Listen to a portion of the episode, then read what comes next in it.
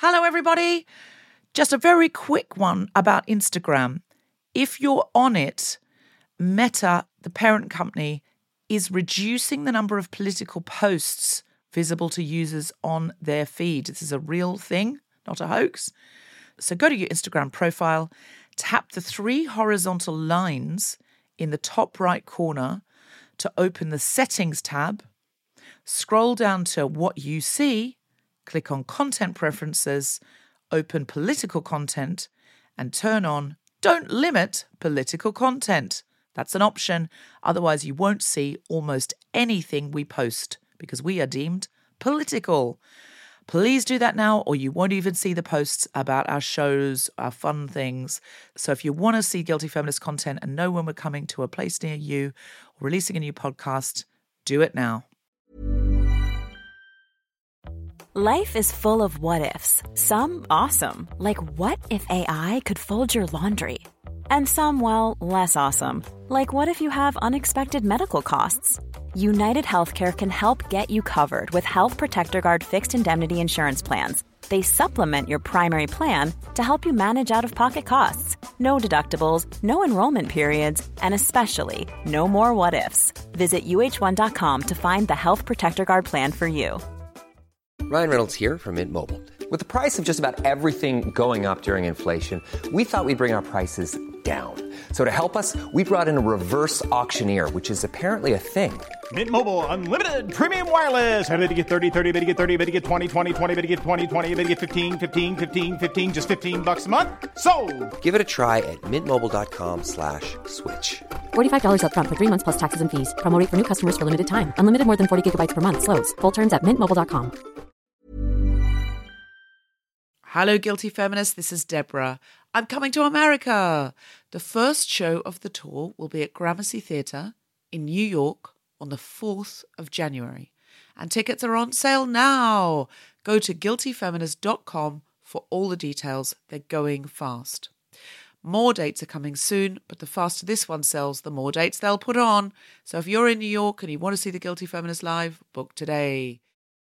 I'm a feminist, but...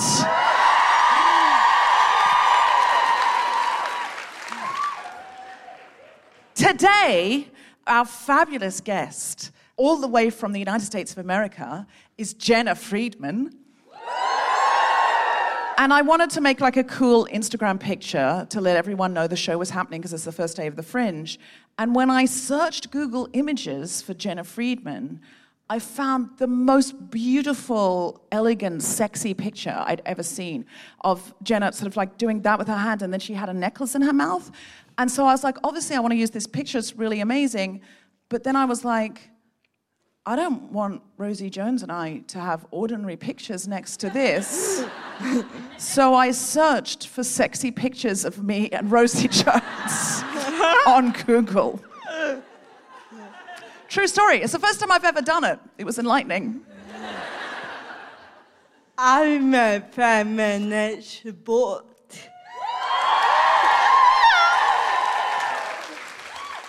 um, when I recently got a tattoo to celebrate how gay I am, I, um, I had my pick of all the tattoo artists, and I picked the one woman because she had great tits.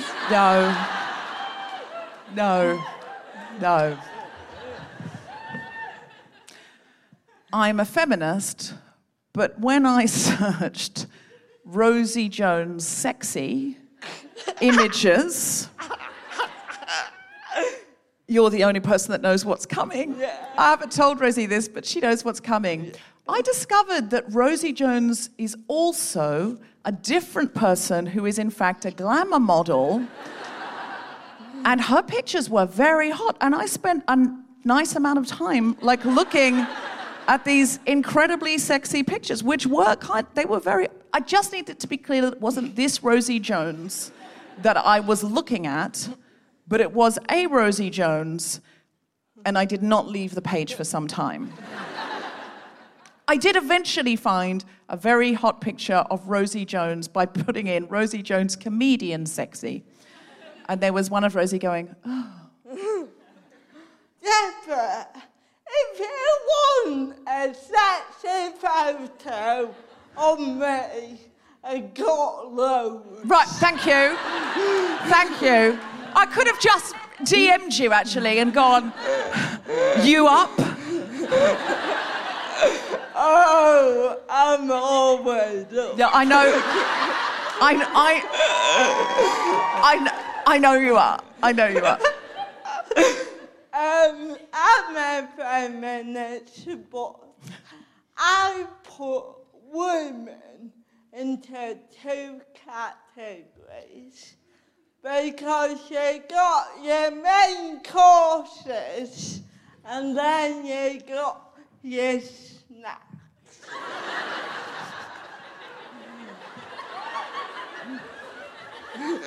Not okay. Not okay. Out of interest, though, although it is not okay, which one am I?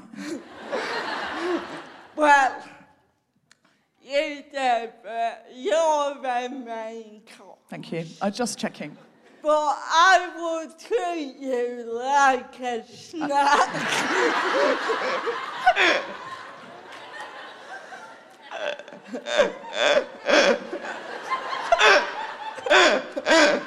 Not, not. What, what does that entail? Just out of later. Sure. Yeah. Later. More of a conversation for the bar. I'm a feminist, but when I googled Deborah Frances-White sexy, first time I've ever, ever done. I've not thought to do it before. I would have obviously, but the first time I've ever done that, Deborah Frances-White sexy. I was very disappointed with the selection. And there was like some really old pictures of me from like previous cheesier Edinburghs, you know, and I was like, no, this isn't okay. So I just took a sultry selfie of me with bed hair and put that into the official promo pic. Now, if you go there on Instagram after this show, you will see that it is fine and that I am extremely pleased with the results. But on the grounds of that, my next official photo shoot for comedy, I've decided, is going to be a lot hotter. Prepare yourselves. And if there is a feminist photographer out there who would like to take the pictures, please email guilty feminist at gmail dot com. And if there is an unfeminist photographer who would like to take some too, just to see the comparison, obviously I'm open to offers. I'm a feminist, but recently, when I was asked to write a sex scene for Gillian Anderson. Were you asked? Were you asked? Uh, yeah. uh, Define asked, Rosie. I was! A K A the ultimate snack.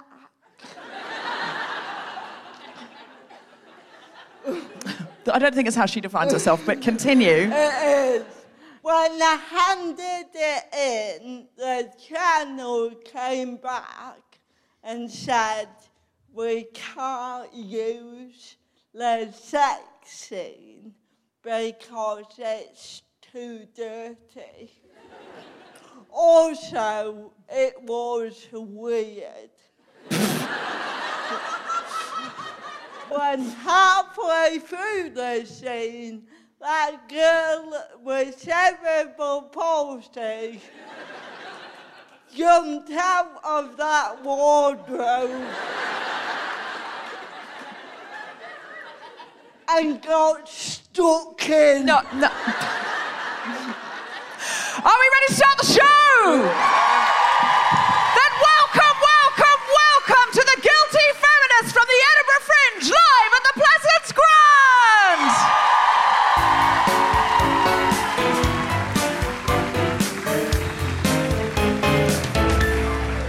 Grand! Hello, hello, hello. This is The Guilty Feminist, the podcast in which we explore our noble goals as twenty-first century feminists and the hypocrisies and insecurities which undermine them. Today's... Today's theme is freedom of speech, and my co-pilot is Rosie Jones. Oh, yeah. Hello. So, Rosie, how are you? I'm really good. I'm at the Edinburgh Fringe. We all are, Rosie. That's by definition. Oh, yep. Yeah. Yep. Um, I haven't had a milk. Down. It's day one. Yeah. It's day one. If oh. you're listening at home, it's day one. There's time. There's so I much will. time for a meltdown. Yeah. yeah. The average Fringer comedian will have, I would say, four to five meltdowns. Oh, no. I have like eighteen to nineteen. Yeah. Well, that's good, too, because the more you have a meltdown, the more you get it out. Yeah. It's exfoliation, yeah. basically. Yeah. It's yes. like emotional exfoliation. Yeah. Yeah. Important at the Fringe. If you're doing a show at the Fringe, it's a very emotionally taxing thing. I know if you've got a real job, you probably think you work an hour a day and then you drink with your friends. That oh, is accurate. That is accurate, oh, yeah. I, I, I don't know why it feels like such hard work when evidently it yeah. isn't. But it does. It feels like, oh, you put your soul on a plate and then sometimes you've got, no, you know, half an audience of people just staring at you and then someone is a reviewer for a student newspaper, completely misunderstands what you're doing and gives you three stars yeah. and then you cry oh. about it like it matters. It's on a website no one's ever heard of yeah. called I'm a cunt dot com.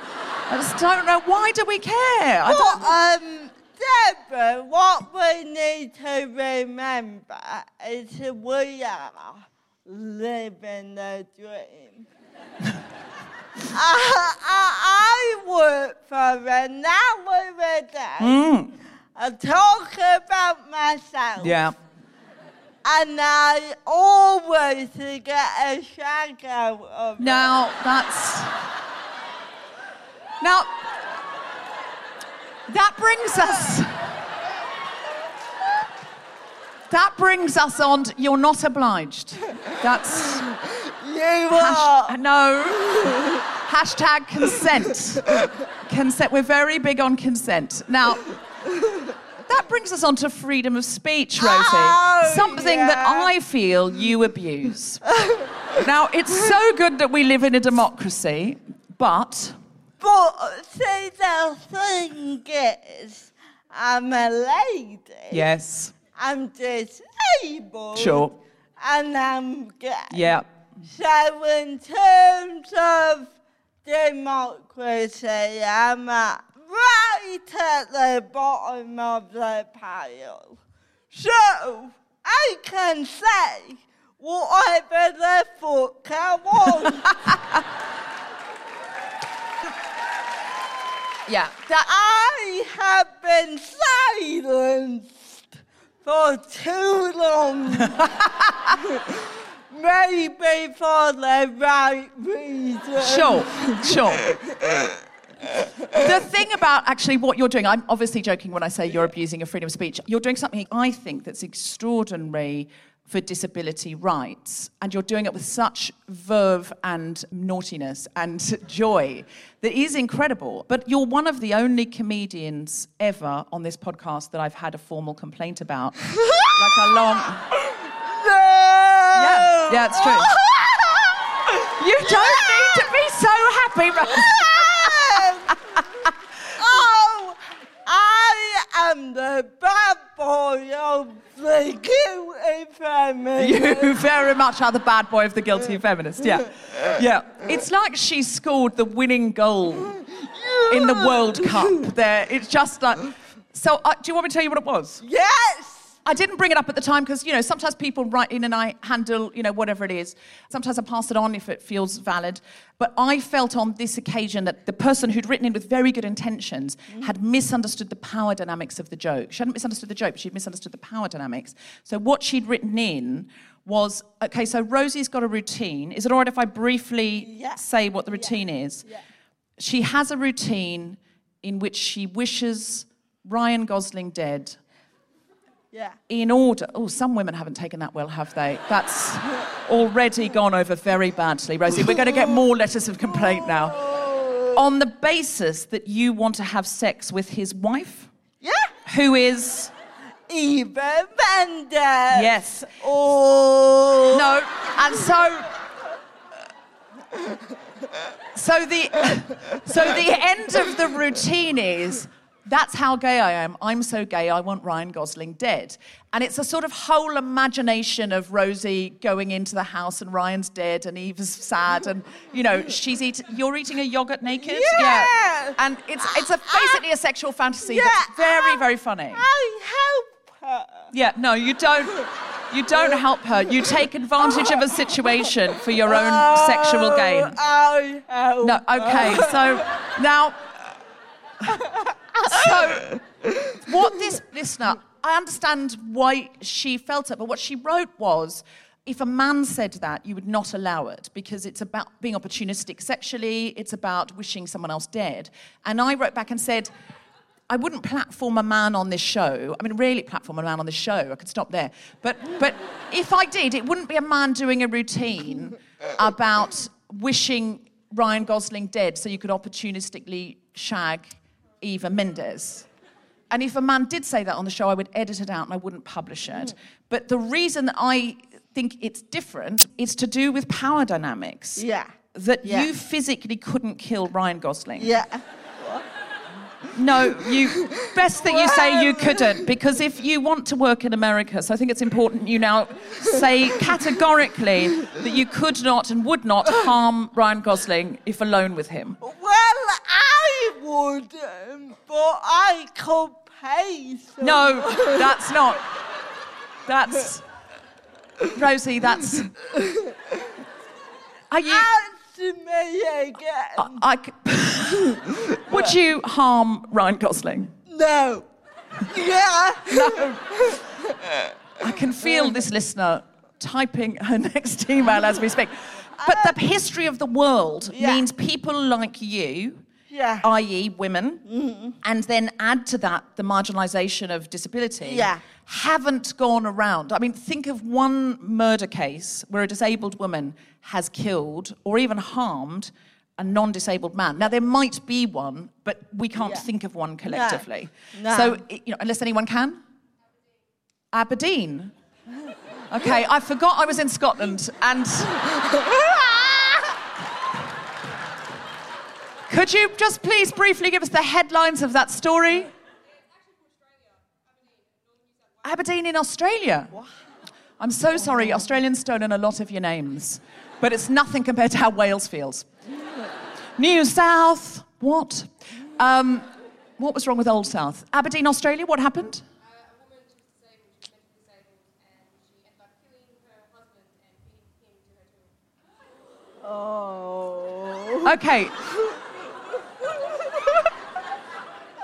No, don't... That... Okay, Rosie's taken a note of that, and I don't know why. But that is very much an exception. And also, within the power dynamic of a couple, I don't know what the history of that story was. Most of the time, I believe the statistic is when women kill their intimate partner, it is generally in self-defense. Now, I agree that the feeding to the children does undermine that somewhat in this case.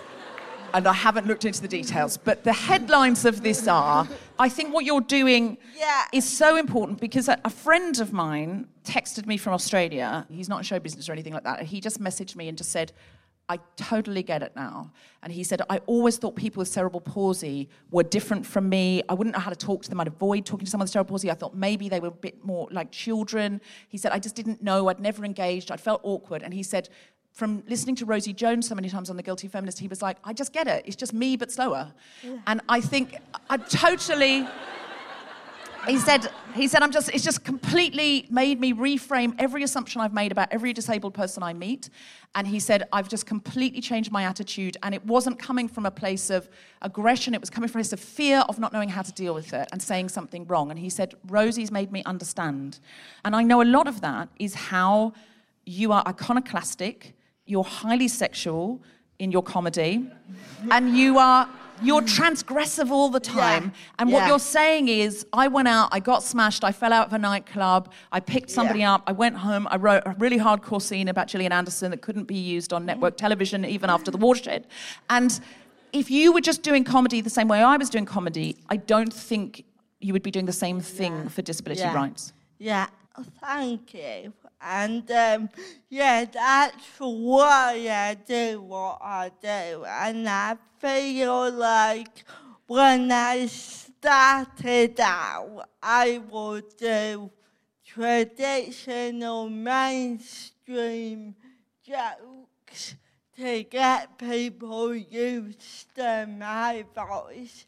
But it wasn't my voice, it was a generic disabled person. Mm. And we're friends in real life, and I can be inappropriate. I can confirm that.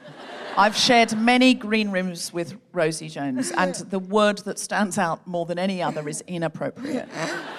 But it's what makes comedy so exciting for me. It's the fact I go on stage and people pity me. People feel sorry for me. And I go, fuck you.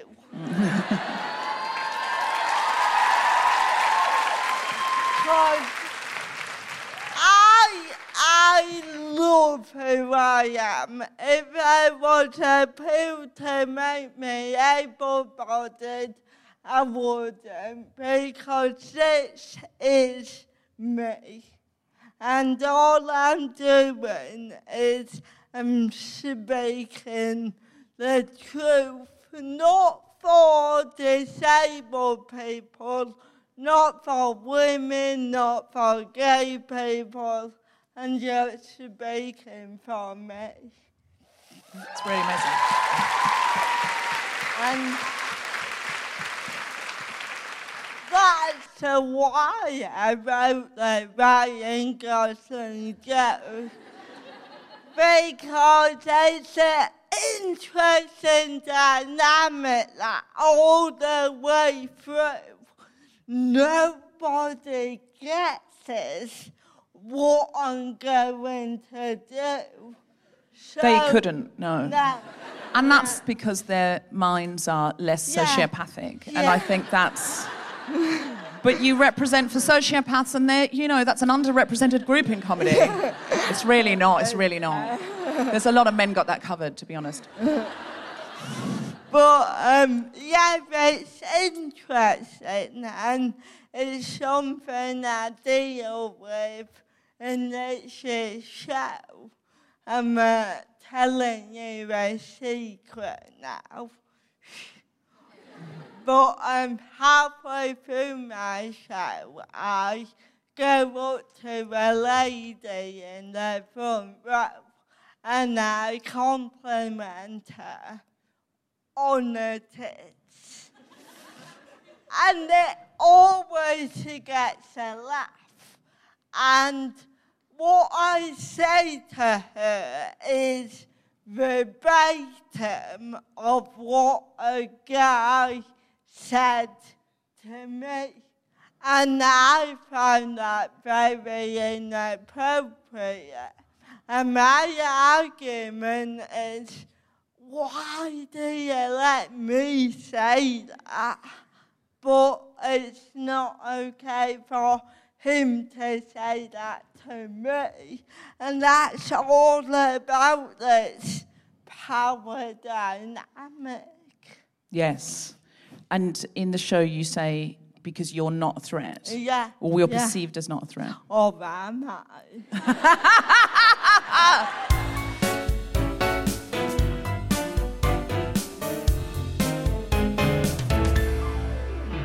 Please welcome to the mic, the incredible, the one, the only, the legendary Rosie Jones!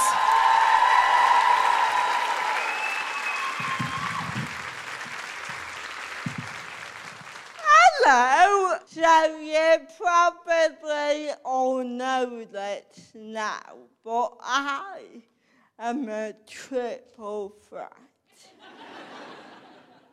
I'm disabled, I'm gay, and I'm a prick.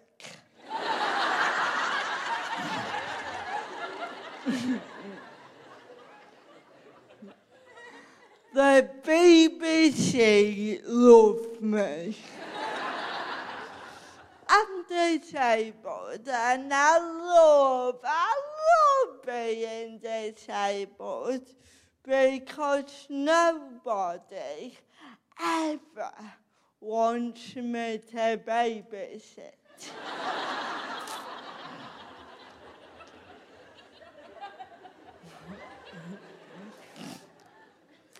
In case I drop them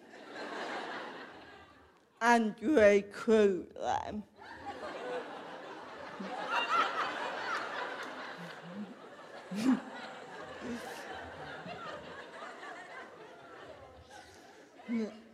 It's a bit like a disability pyramid scheme.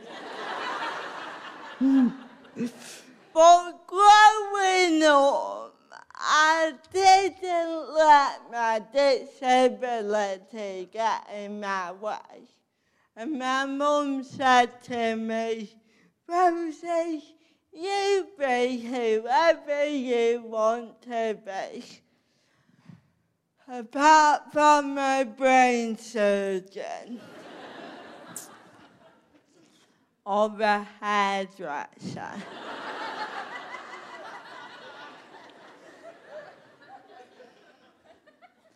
Or an optician.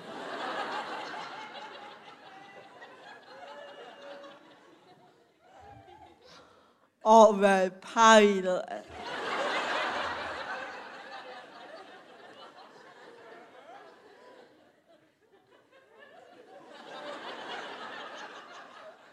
Or, or a train announcer.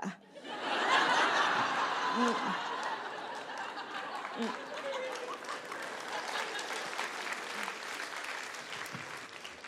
The train coming into platform four is the fourteenth tunnel.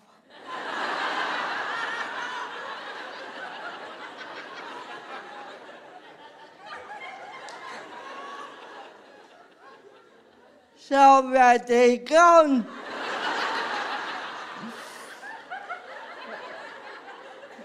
You have been so lovely. I've been Rosie. Bye-bye.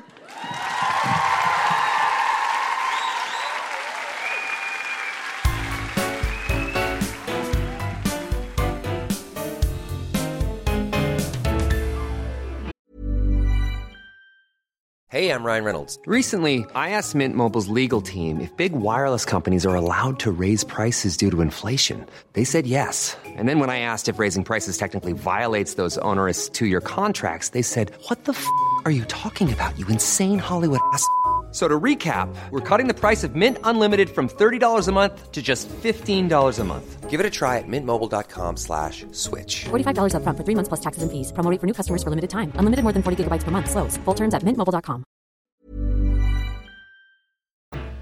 Please welcome to the stage, Deborah Frances-White!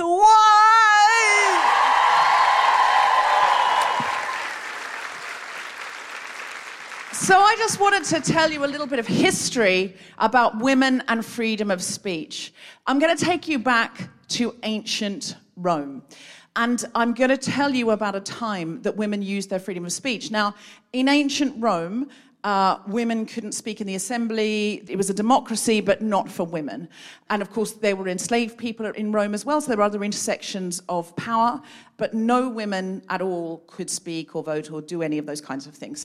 And so this is my favourite guilty feminist story about the women of Rome. It was around the year twenty fifteen, and it's hard to relate to... Uh, to, to sorry, two fifteen. two fifteen. I was thinking about a night I had in Rome in twenty fifteen, and that was different. And I got an Airbnb. It doesn't... It's, it was mostly me just watching Mad Men, to be honest. Um, uh, two fifteen, two fifteen B C... And it's hard to relate to times back then uh, because they had a, a bloodthirsty government that had brought in some austerity measures. Um, so but nobody had anything. Um, it was tough times. Public services were cut. It's difficult to relate to times back then. Uh, the austerity measures were brought in by an unjust war. And you think, I mean, times were so different because they were in togas. Uh, I believe they're... I believe, I believe the emperor was called Anthony Blairus. And... This is true, it's true. I mean, the Anthony Blairus obviously is a lie, but everything else is true. There was a war and there was austerity measures brought in. So there were all sorts of things cut. Cut to twenty years later, one ninety-five B C, and the men had all their stuff back. But the women were still suffering from a ban, and this is why it's a guilty feminist story, of not being allowed to buy luxury goods or dress up in colours and beautiful jewellery, especially the colour purple. Random, yes. Although women could not speak in a public forum, and although they couldn't vote, and they didn't have any of those freedoms, when they said, "We take away your posh frocks," they went, "Enough." Too far, too far, Roman Emperor, too far, Colosseum. And they came in from all over Rome and collected in an incredible women's march. Now, there were, of course, male allies. One of the male allies said, "Would you, in your refusal to revoke this law, allow the trappings of your own horse to be more splendid than the dress of your wife?" So, I mean, his argument's a sound one. Do you want your horse being fancier than your wife? See, hashtag not all men, not all horses. Um, Cato, uh, the elder, quite famous back then, he was a big, big deal, said, uh, "We have not kept our women individually under control, and we now dread them collectively." I feel we should somehow make a T-shirt of that. Um, And so they all came in from all over Rome, and uh, this is Livy recording. Uh, he's an ancient Roman historian, obviously a man because we remember what he said.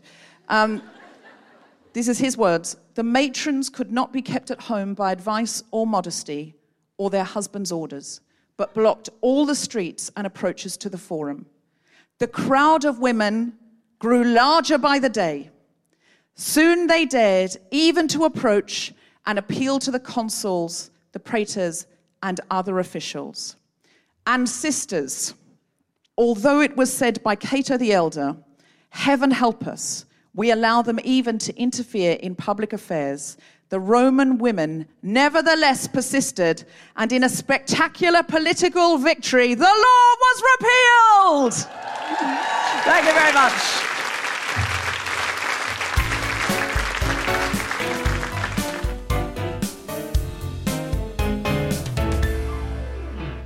Our guest today is a political comedian and satirist. Uh, she's a staple of late-night chat in the U S A. She has her own show on Adult Swim called Soft Focus. She's here at the Fringe uh, doing a show called Miscarriage of Justice. Please put your hands together and make excited woo-hooing noises for first-time guilty feminist. It's the incredible Jena Friedman! Oh, hi. It is so nice to be here. Um, just... Uh... Before I start, it wasn't a necklace, it was a rusty hanger uh, that I was posing with. Was it? It looks like a really sexy necklace. Yeah, it was a rusty hanger. Um, okay, that tells a different story. Yeah. I have a lot of abortion jokes. Oh, um, yeah. Okay. We may have overstepped our sexiness in our pictures there. I it, didn't it's realize It's funny, that. though, because I had a, um, a short-lived stint doing the sex column for, like, a men's... magazine, and they used that photo and they airbrushed out the hanger.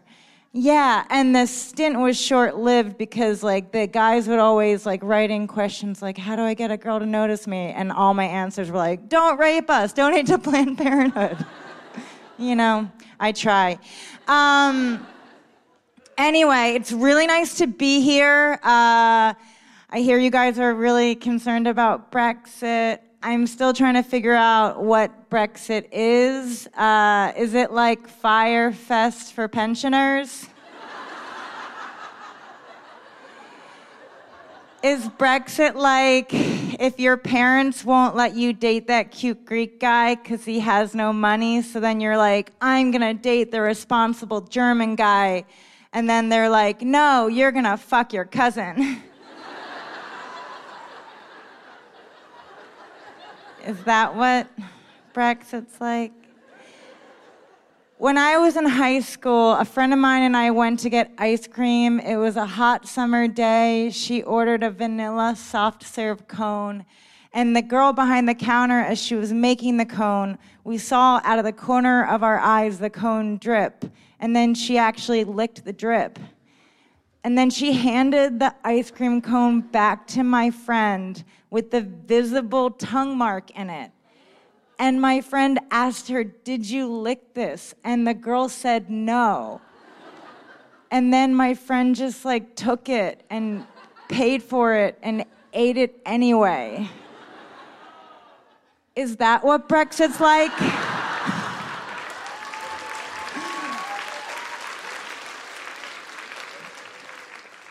I'm just picturing Deborah's woke guy friend listening and being like, women are just like us, only slower. It's really bad in America right now, politically. I don't know if you guys have heard, but this past year, for the first time in my life, I was like, maybe Sarah Palin should be president. And what made me think that was reading about Trump's administration drugging undocumented children in detention centers at the border because he, they didn't want to take care of them. This is real, it's heartbreaking. And my first thought was like, Sarah Palin would never do that. She would never drug undocumented kids. And the only reason I know that she would never drug undocumented kids is because she couldn't even give Bristol birth control. The Republicans in our country are pretty bad, but they're not awful. Like, they support women in some ways. They always pay for sex. They never get it for free. Uh, and they're like not against abortion. They'll even pay for yours if it's theirs. The best way to get the government to pay for your abortion in America is by sleeping with a married Republican. You might not even want an abortion, but if you fuck one of those married ones, you're gonna get it. Watch your drink, mistress, because he's gonna give it to you. Uh, the Republicans aren't like Nazis. The Nazis were way more organized. And um, Donald Trump is not like Hitler. Hitler served in his military. If anything, Trump is kind of like bin Laden, just in the sense that they both use their daddy's money to fuck up New York's skyline. Thank you, guys. I'm Jena Friedman. Jena Friedman, everybody! Come take a seat. It's so great to have you on the show. We wanted to have you on the show for ages. Oh, it's so nice to be here. You guys are so funny. I'm I, like, ex- well, whatever. Okay. No, no. How are you finding Edinburgh? It's cool. Um, it's nice. It's damp. Yeah. That we can offer. We can offer dampness. Oh, yeah. I... yeah. No, Rosie. No. Soaking no. wet. no. I mean, the problem with Rosie is she turns me into Mary Whitehouse. Do you know who Mary Whitehouse is? Uh-uh. A British woman who tried to censor everything in the nineteen eighties. Uh, and okay. uh, she was sort of like, stop, ban this filth. Mm. That's how I become when I sit next to Rosie Jones. yeah, I suddenly I mean... feel myself morphing into Mary Whitehouse. So tell us about your show, because your show is in part, it's about freedom of speech, isn't it? Yes, our country is slipping into fascism, you know, and I'm just trying to exercise my free speech while I have it, because it's going away.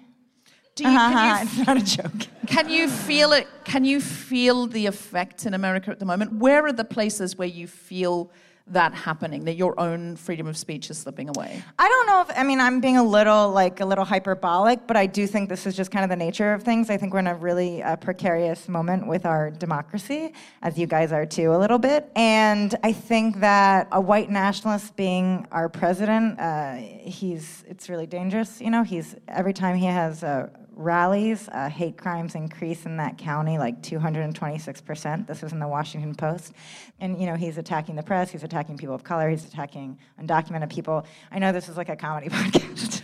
No, no, we uh, we get we shift gears here at the Guilty Feminist yeah. all the time, don't we? Yeah. Yeah, we love but, these conversations. Nobody's yeah. here going, where's the punchline? I'm getting nervous. Yeah. They're really not. It's absolutely fun. Yeah. What my concern is, like, how do we deal with the fact that freedom of speech is misused by dominant powers? So, you yeah, know, when so he goes and does a rally, that is also freedom well, of speech. It's, it's hate speech. And I think the, we're really naive as a country because we don't understand the effects of hate speech. And there's this thing where it's like it's free speech until it incites violence. Mm-hmm. And like if your speech is inhibiting someone's ability to be safe, then that is not free speech. And I think that we kind of see things as black and white, but we... you know, in Germany, they are doing something right in, in terms of, like, you know, how you're not allowed to brandish swastikas. Like, they have, I think, as a country, we haven't really had things in our recent past that have, like, set the tone for our understanding of free speech. So I think it's... Well, the dominant culture hasn't, because African-Americans have.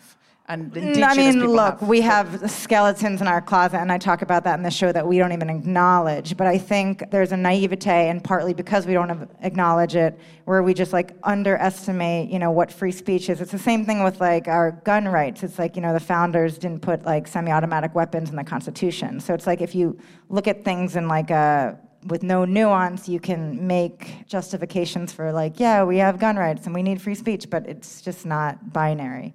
Yeah, the gun lobby there is absolutely astounding to me because your right to bear arms, as absurd as that is in yeah. twenty nineteen, that anyone needs to bear arms, that was from a very different time and a very different political landscape, cannot, cannot, nobody needs an automatic weapon or a semi-automatic weapon. Nobody would need that under any justification. But it's just like... no.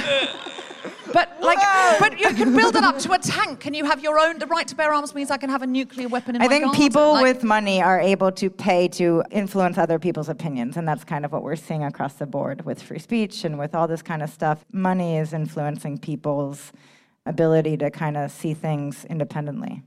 Do you feel, Rosie, that because I feel like even within feminism, yeah. disabled women are so unrepresented and not heard from. We just don't hear those voices. How yeah. can we be better about platforming uh, speech for disabled people and, in terms of feminism, disabled women?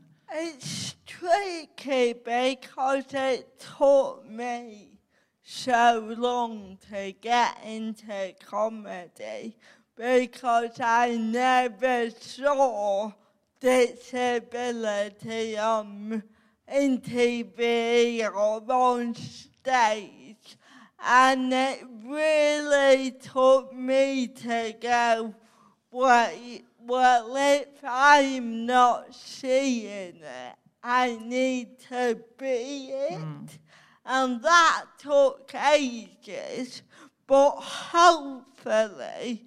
what I'm doing now is over disabled people, disabled women, gay disabled people will look at me and go, well, if Rosie can do it, I can do it. So hopefully it's now the start of change, but it's really getting diverse voices out there in the first place so that the next generation can see them and go, I'm gonna do that. Uh, presumably you were influenced by Francesca Martinez yeah, having, a, yeah, having a profile. Yeah. In terms of Trump's America and this kind of... I feel like we're at this weird point in history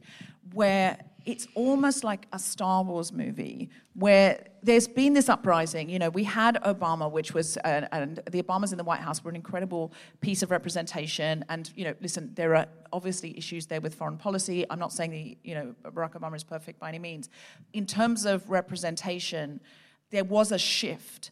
And I feel like it's like the patriarchy strikes back. So as women mm. rise, I feel like Donald Trump is the manifestation of everything that feminism stands against. And I feel like now we've got this like mini-me in Boris Johnson who's rising up here. And he is a mate of Bannon's. And I know he does that goofy, oh, I'm coming out to give everybody tea, yeah. and oh, I've fallen Tesco off a zip Trump. wire again.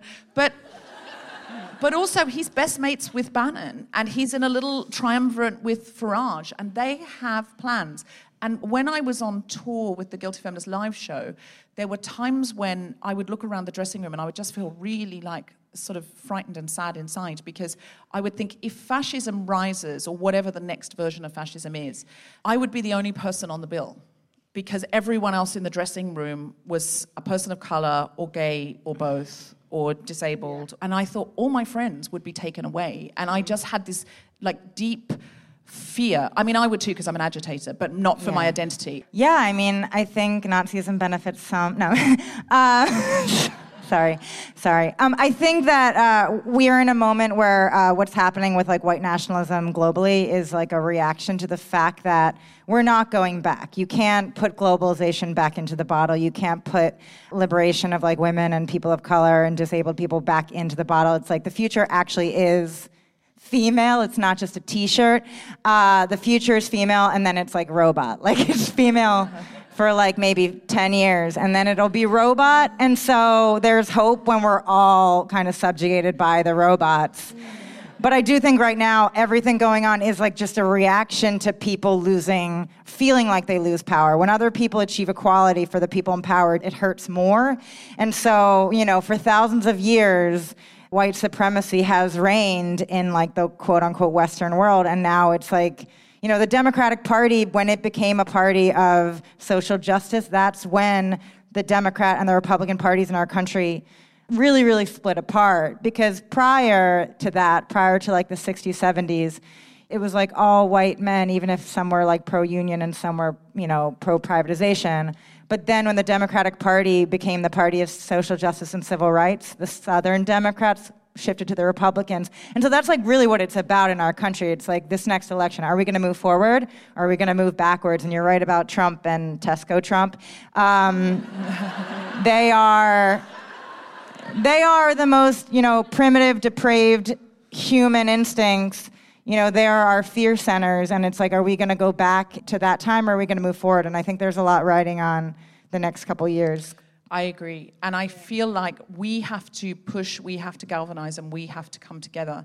Because yeah. there are some countries now in Europe where it is illegal and punishable by prison sentences to save a refugee from the ocean. That is true.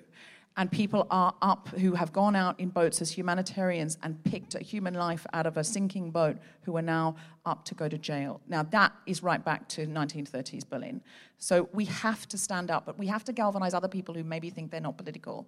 We have to, because the world is going to slip away from us. But what we didn't have before, and we do have now, is the internet. We have ways to organize. We have ways to engage, inspire, find each other. And they can't really take that away without well, yeah, a huge deal. But the other thing, the internet is interesting, because it is, like, so feminist. Like, the Me Too movement happened because of the internet and its ability to, like, aggregate people's stories. But then at the same time, right now, Facebook and Twitter are really hurting democracy, and the people who run them are, like, allowing fake news to radicalize people. So we really do have to be careful about what we consume and who we talk to. And if you see someone who's kind of slipping, talk to them and try to bring them in back into the fold, because it is... Social media is also equally dangerous as much as it is liberating. Yeah, and we're really going to need Scotland. Um, yeah. Because it is the most extraordinary, incredible yeah. uh, left-wing socialised place, but in a joyful, collective, connected way. We love you, Scotland. Please don't yeah. leave. I know you probably want to, but... If you do leave, I will not blame you, but I might come and live here. Um,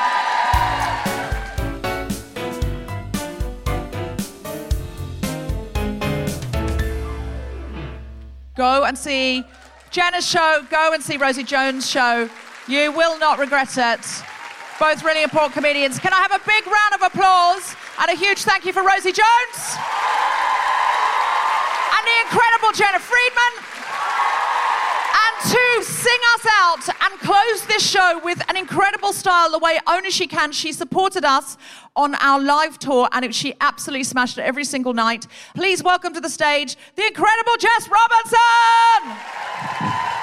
Hey, thank you. So, um... I do comedy and impressions and music and stuff, and I thought to close today's show, I would give you my Girl Power Mega Mix. Yes. I hope you will sing along in all the right places. It starts with one of my favourite songs from Mary Poppins. Hit it. Kensington to Edinburgh, one hears the restless cry from every corner of the land. Womankind arise! Political equality and equal rights with men. Take heart, for Missus Pankhurst has been clapped in irons again.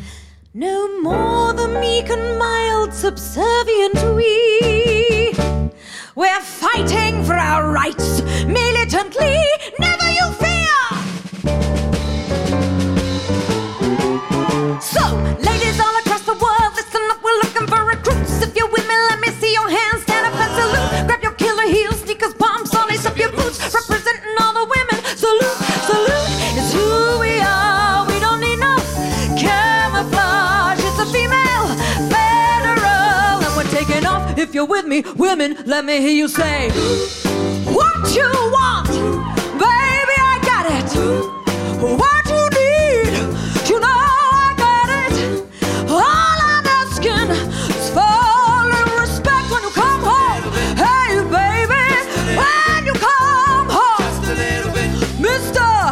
Together now, R E S P C T, find out what it means to me. R E S P C T, take it easy, be who run the world, who run the world, who run the world, who run the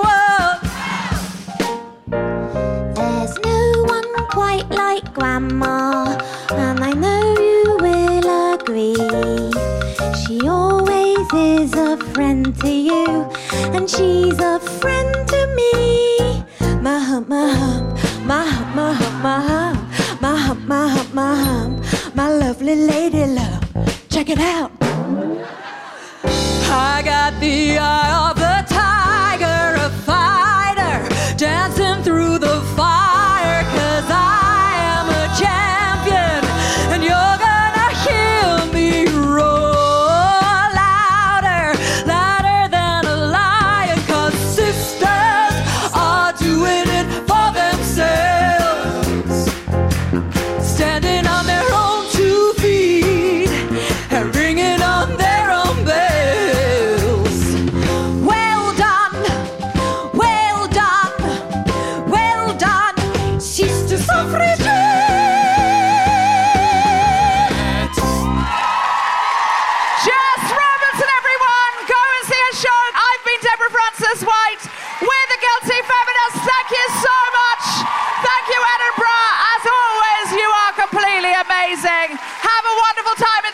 Support women.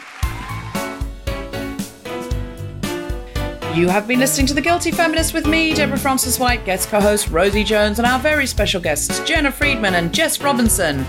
The recording engineer was Graham Steele. Music was by Mark Hodge. The producer was Tom Selinsky for The Spontaneity Shop. Thanks to Luke and Amy at Phil McIntyre and everyone at The Pleasance, as well as all of you for listening. For more information about this and other episodes, visit guilty feminist dot com.